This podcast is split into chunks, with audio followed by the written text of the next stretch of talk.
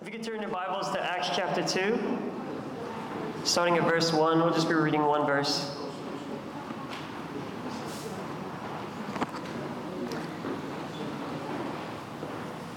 And the word says, When the day of Pentecost had come, they were all together in one place. And for the next few minutes, I'd like to preach to you on the thought or on the question what is a Pentecostal church? We call ourselves the Pentecostals of Central Coast, so what is a Pentecostal church? Well, Pentecostalism is no longer a new thing. Uh, once upon a time, when you mentioned the word Pentecostal, you'd be great, greeted with a blank stare. I remember when I first moved to Australia 14 years ago, and uh, was working for uh, the church I'm still working at, Pentecostals of Sydney. And I would tell people, you know, uh, they'd ask me what's the name of the company. I'd say Pentecostal Sydney, and they're like, Pentecostal? What? What is that? What are you, what are you talking about? Uh, but as the years have progressed, more and more people have come to know or think they know what Pentecostal means. By now, there's over six, 644 million people around the world that identify as Pentecostal or charismatic. Most people have an idea of what they think a Pentecostal is. Typically, Pentecostalism is identified with its most famous preachers like T.D. Jakes. If you've heard T.D. Jakes, he's a Pentecostal preacher. Its popular writers like Smith Wigglesworth, or its largest churches in the West, uh, especially here in Australia, Hillsong, or even the Potter's House, which is T.D. Jakes' church. Hollywood has even taken a crack at portraying a Pentecostal service, and, and, it's always quite outlandish and very loud, and, and, and they do their best to try and show uh, what a Pentecostal service is like. But the simplest definition of Pentecostal is that these adherents believe that what took place on the day of Pentecost, as recorded in the book of Acts, is still available for the church today.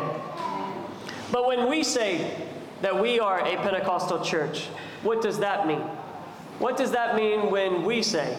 Other people can define it, other people can say what it is, but what are we talking about when we say that we are a Pentecostal church? Well, I think the best way to answer that question is to show you in Scripture. This is a church that will always start with Scripture. We will always start with the Word of God. When we're talking about a subject, when we're talking about something, we're going to start with Scripture. And, and that is what we are most interested in.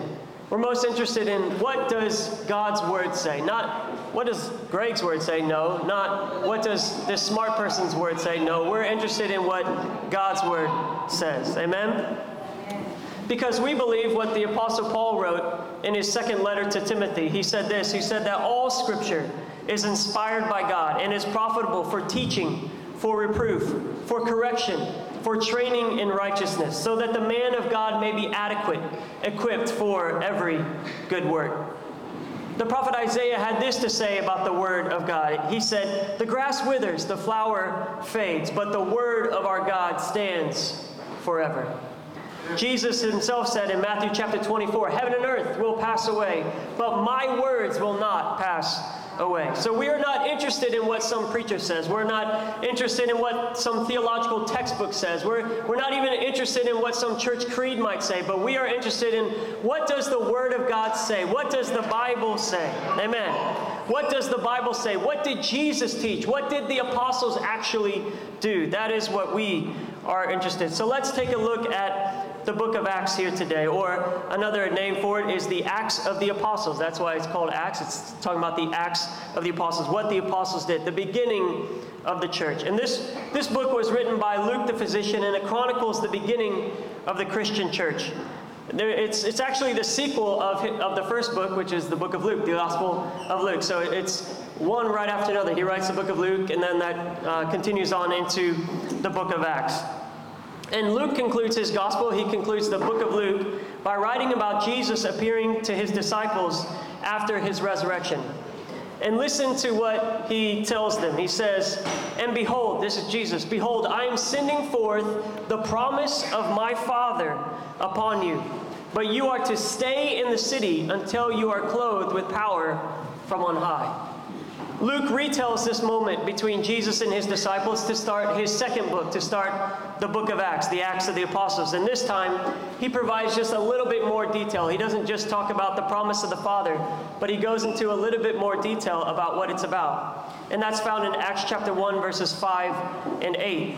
He said, John baptized with water, but you will be baptized with the Holy Spirit. This is Jesus saying, You will be baptized with the Holy Spirit not many days from now. And you will receive power when the Holy Spirit has come upon you. And you will be witnesses both in Jerusalem and in all Judea and Samaria and even to the remote part of the earth. So Jesus himself said, He said that there was going to be a baptism of the Holy Spirit. He said, John baptized uh, with water, but there's going to be a baptism of the Holy Spirit that's going to take place when I leave.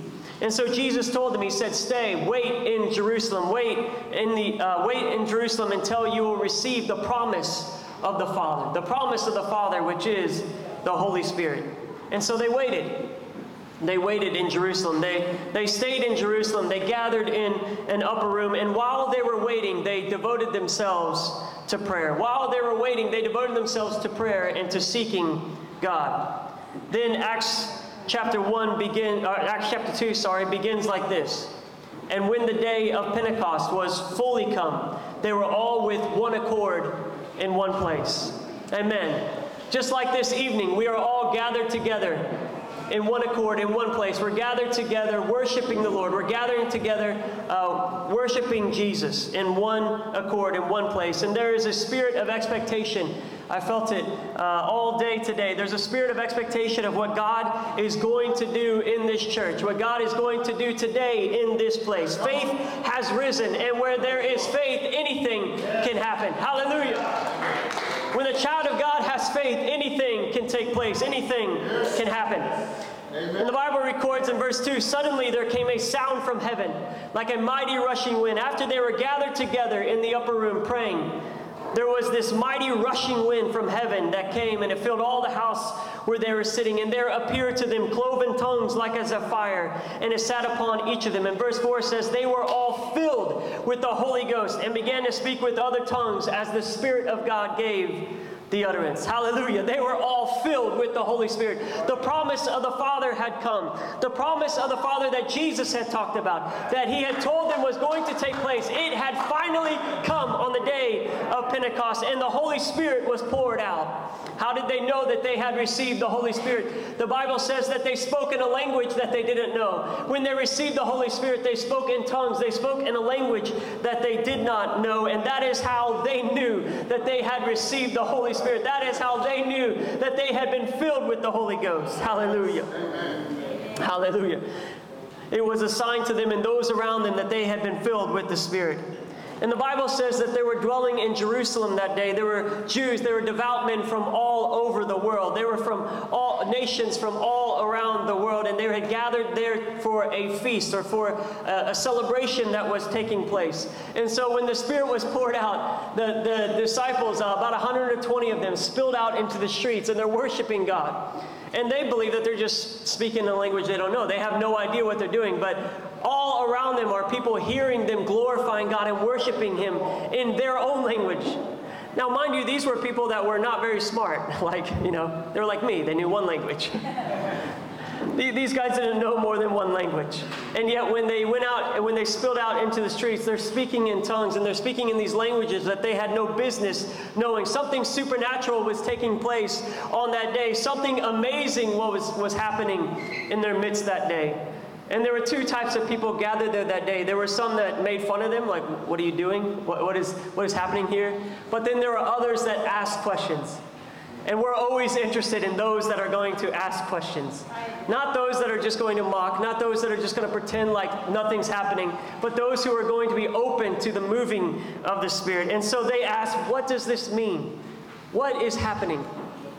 And the Bible says that the Apostle Peter, he stood up with the other 11 disciples. It's the only time that they were all gathered together in the book of Acts, the only time that, that they were all standing together, proclaiming with one voice, one word. Isn't that amazing? It took place on that day, on the day of Pentecost. And in verse 16, it says, This is that. He's saying, What's taking place, this was prophesied by this guy named Joel, prophet named Joel, many years ago. This was prophesied all the way back then, and he prophesied that there was going to be an outpouring of the Spirit. You see, this isn't something that we've made up. This isn't something that we've just made up, but this is something that has been talked about for thousands of years. Joel prophesied about it. He said that it was going to happen one day.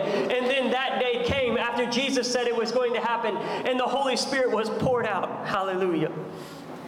And he kept preaching. He talked to them about how that Jesus was the Messiah, the people that were gathered there that day. And he proved to them that, that, that he was the Messiah. Jesus proved to them that he was the Messiah by all these miracles that he had done and, and the miraculous things that he had accomplished. And, and, and Peter said to them, You unlawfully had him killed. You had him murdered. You had him put on the cross.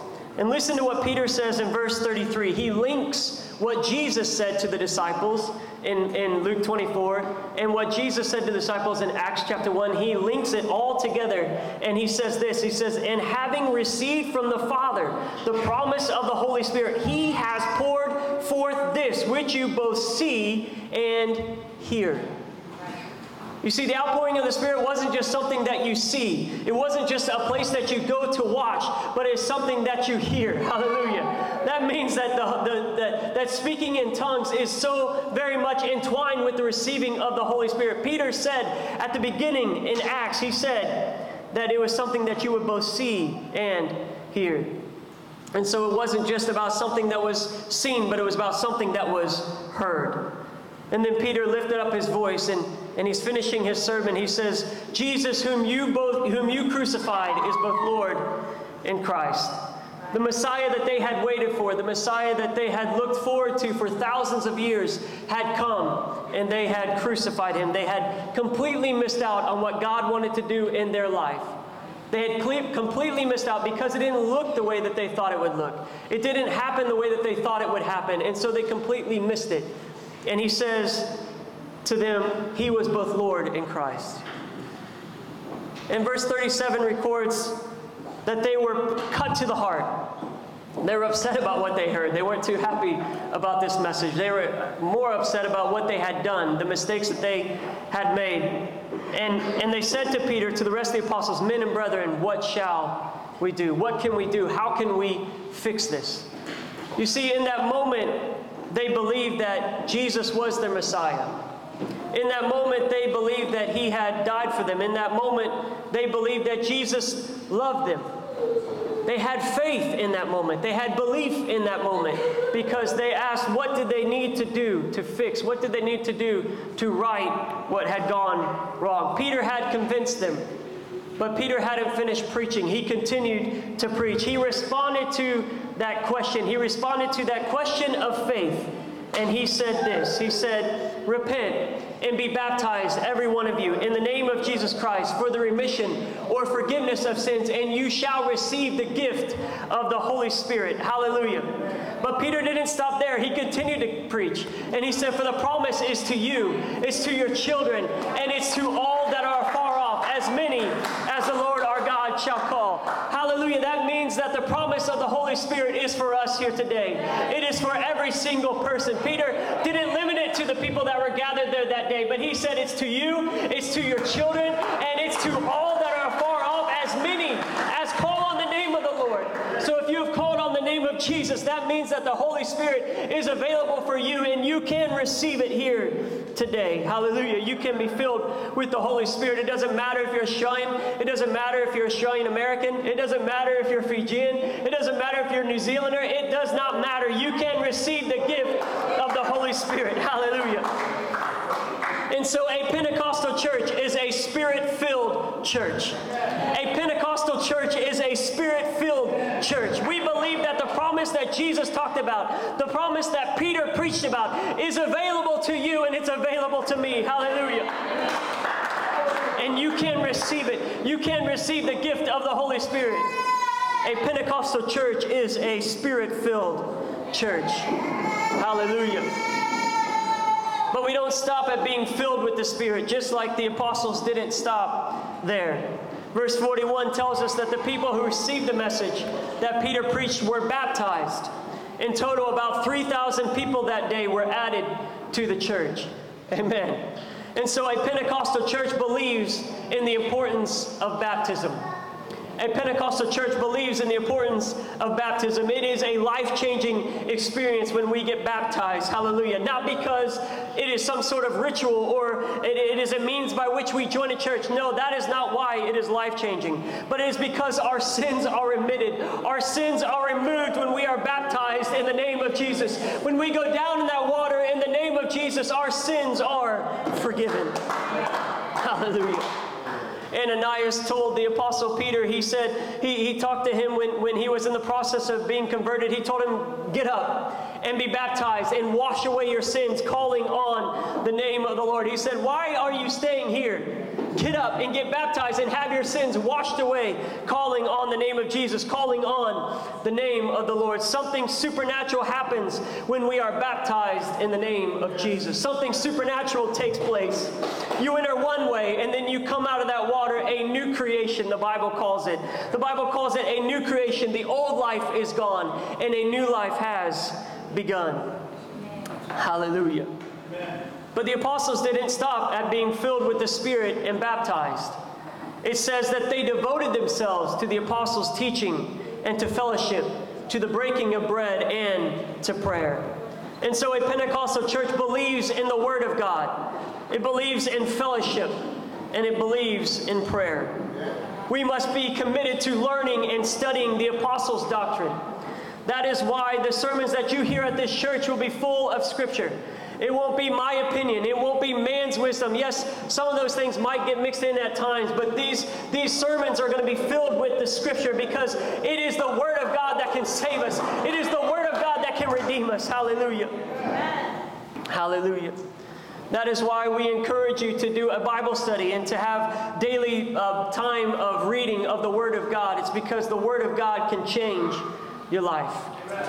And we're going to try our best to incorporate all three of these things when we gather together. When we gather together on Sunday, or if we gather together on a small group, we want to have the Word of God and we want to spend time together, just having fun, just spending time together as friends. But we also want to have some time of prayer. This combination of being spirit filled, studying the scriptures, spending time together, and praying led to a consistent moving of the Spirit where the church saw many signs and wonders taking place.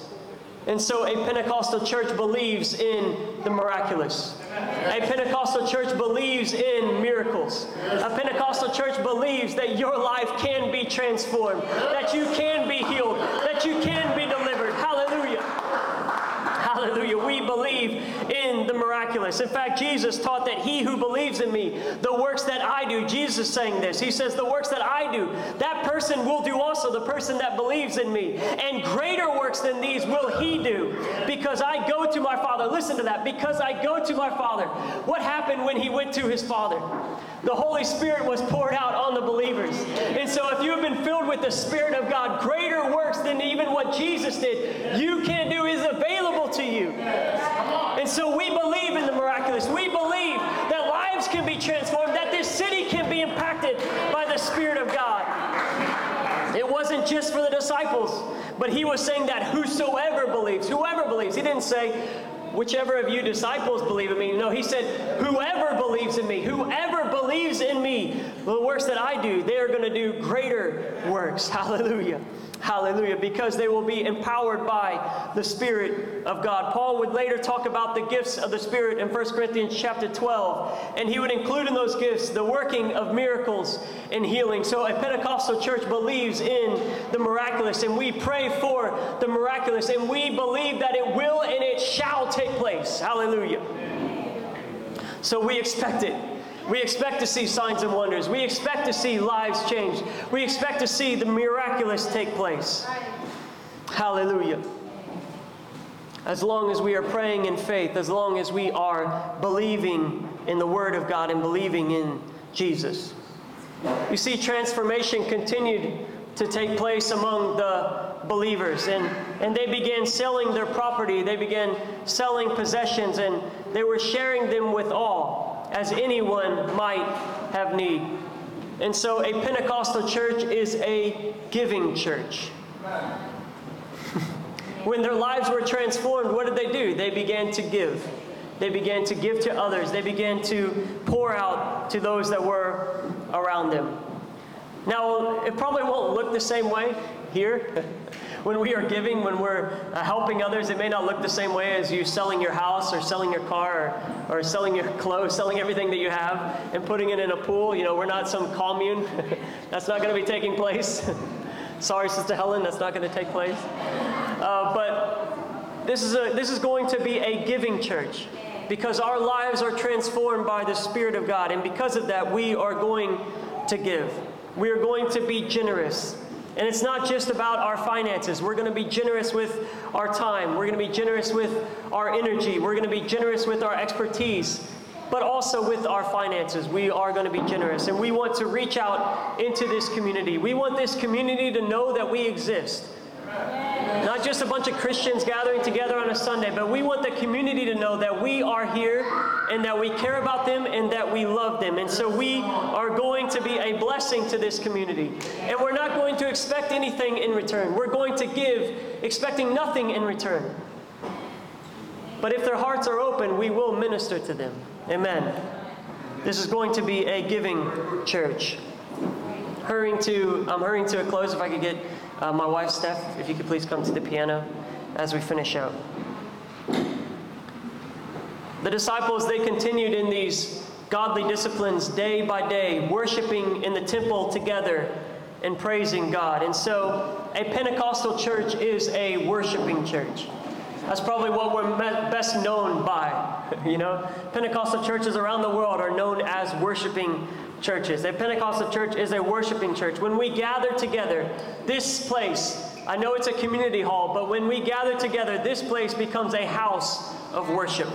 This place becomes a house of worship, a house where we can gather together and we can worship God. But we don't just worship God in this place, but wherever we go, we worship God. In small group, we worship God. When we're at work, we worship God. When we're in the community, we worship God because He is worthy of our praise. We serve a good God. We serve a wonderful Savior. Hallelujah. And He is a God of mercy.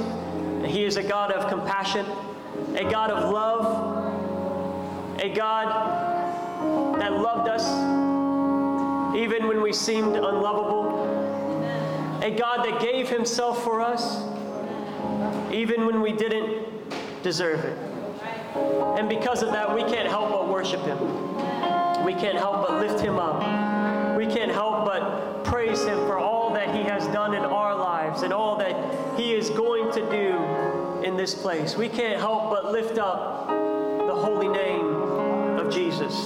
And so this church will be a worshiping church. It will be a worshiping church. On our good days, we will worship. On our bad days, we will worship.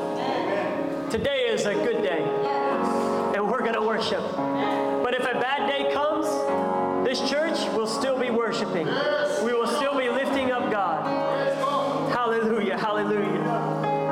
be thank you for your attention here today.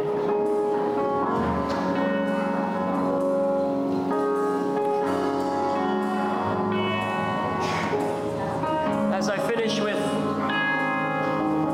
my message here today. The Lord isn't finished moving in this place. As I said, we every Sunday we will have a time of worship. We'll have a time of the preaching of the word, but we will also have a time of prayer. And that can be a time for you to pray uh, by yourselves where you're sitting, or if you'd like to uh, have someone pray with you, we invite you to come forward this place here at the front. We'll refer to it as an altar. It's just a place where we can gather together and pray, and people can pray with you and we can encourage one another. Finally, Acts chapter 2 ends with this And the Lord was adding to their number day by day those who were being saved. And so finally, a Pentecostal church is a church that grows. A Pentecostal church is a church that grows. Whether that growth is numerically, whether that growth is spiritually,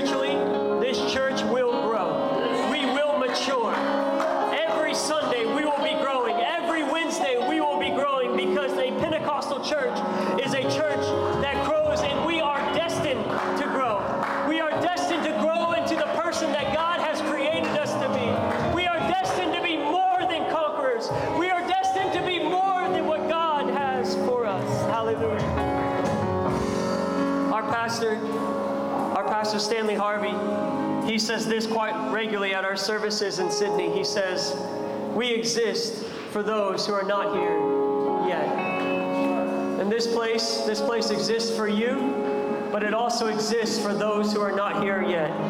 And we are going to be praying for them, and we're going to believe that this church will grow because a Pentecostal church is destined to grow. That's why we're here. That's why we're worshiping. That's why we're gathering together. That's why we are spending this time together. It is for those who are not here yet. Hallelujah. For those who have never heard the good news that Jesus came to set them free. But turning our attention to here tonight, every single one of us has an opportunity to grow in this place. If the Lord has spoken to you here today through the ministry of the Word, maybe He's challenged you to give